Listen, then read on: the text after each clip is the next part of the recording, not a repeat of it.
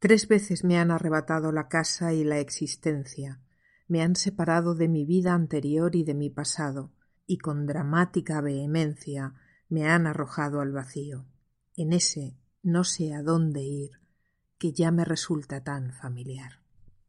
He sido testigo de la más terrible derrota de la razón y del más enfervorizado triunfo de la brutalidad de cuantos caben en la crónica del tiempo. Nunca, jamás, y no lo digo con orgullo sino con vergüenza, sufrió una generación tal hecatombe moral y desde tamaña altura espiritual como la que ha vivido la nuestra.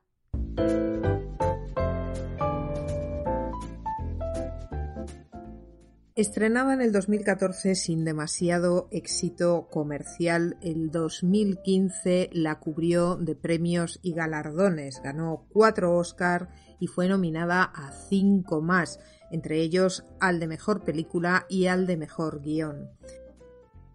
Asimismo, ganó un Globo de Oro y fue nominada a tres más. Ganó cinco premios BAFTA y fue nominada a cinco más, y podría seguir.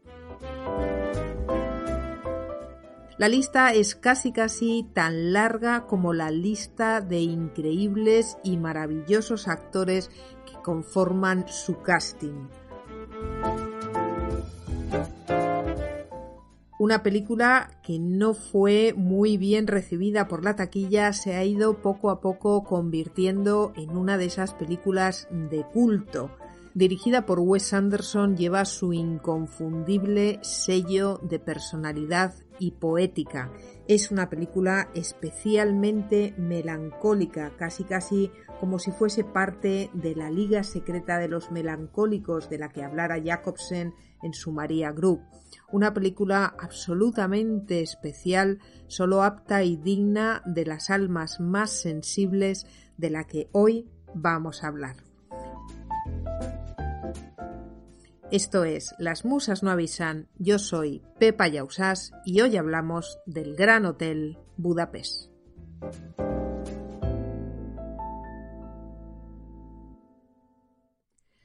Muchas gracias especialmente a vosotros, mis fans, que sois mi más importante apoyo, por elegirme para compartir vuestro tiempo conmigo. Es algo que, que realmente aprecio y valoro.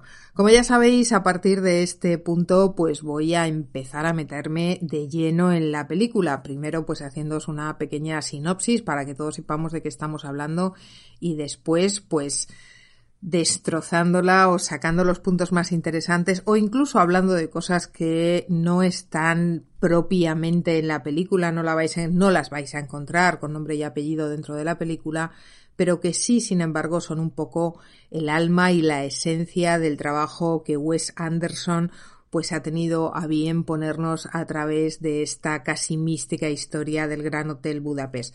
Así que si no habéis visto la película, yo os recomiendo que la veáis antes. Están avisados los navegantes y a partir de aquí abrocharos el cinturón porque nos vamos de viaje a un territorio indómito e imaginario que nunca existió y que, sin embargo, pues es una de las más tristes realidades de la historia del siglo veinte y, por ende, de toda la humanidad. ¿Por qué motivo quieres ser botones? ¿Quién no querría serlo en el Gran Budapest, señor? La película se nos presenta dividida en una serie de capítulos o episodios, exactamente cinco más una introducción, en la que un famoso y evidentemente imaginario autor nos cuenta la historia del libro que nos va a presentar. Y nos dice que en realidad esta historia a él se la contaron, no es su historia, sino que es algo que le contaron durante un mes que, de agosto en el que él tuvo que, por un tema de fiebres, pues ir a un balneario y decidió escoger el Gran Hotel Budapest, donde se encontró con toda una serie de personajes completamente solitarios, sin excepción, nos dice él. Pero curiosamente allí hubo un señor anciano que le llamó especialmente la atención y cuando le preguntó al conserje del hotel por él, le dijo que le llamaba la atención, le resultaba muy curioso que no hubiese reconocido al señor Zero Mustafa, que es el propietario del Gran Hotel Budapest. El conserje le explica que él viene todos los años a pasar una temporada en el hotel y que, a pesar de todo el dinero que tiene y de ser el propietario del hotel, siempre duerme en una pequeñísima habitación de servicio que hay en la parte alta del hotel y que no tiene absolutamente nada. Es una habitación de servidumbre antigua que no se ha tocado, que él quiso que no se tocase desde el principio y sigue estando igual que estaba, y él duerme allí sin absolutamente nada. Como buen escritor, esta historia a nuestro autor le llama mucho la atención y decide conocer a Monsieur Mustafa. Y Monsieur Mustafa decide contarle su historia, decide contarle por qué él duerme en esa habitación, explicarle cuál es su historia.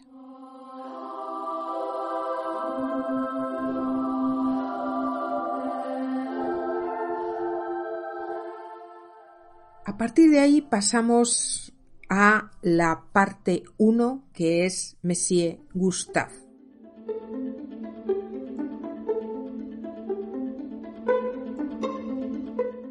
Seguramente os ha pasado desapercibido porque a casi todo el mundo le, le pasa, pero si tenéis la película a mano, por favor, volver durante un segundo a ponerla justo para ver ese corte y para daros cuenta de que el ratio, es decir, la proporción de la imagen que vemos, cambia.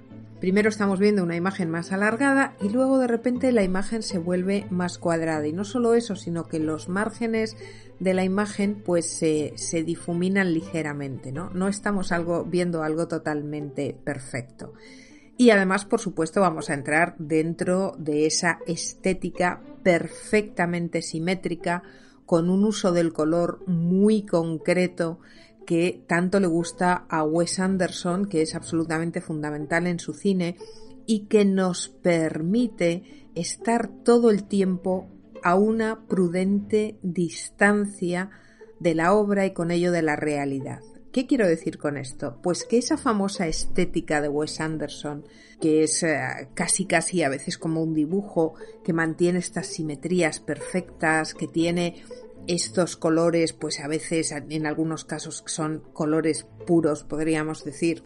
Y luego tiene todo ese uso del vestuario, del que luego, si, si me da tiempo, pues hablaré también un poco. Bueno, pues todo eso. ¿Te está gustando este episodio? Hazte fan desde el botón Apoyar del podcast de Nibos.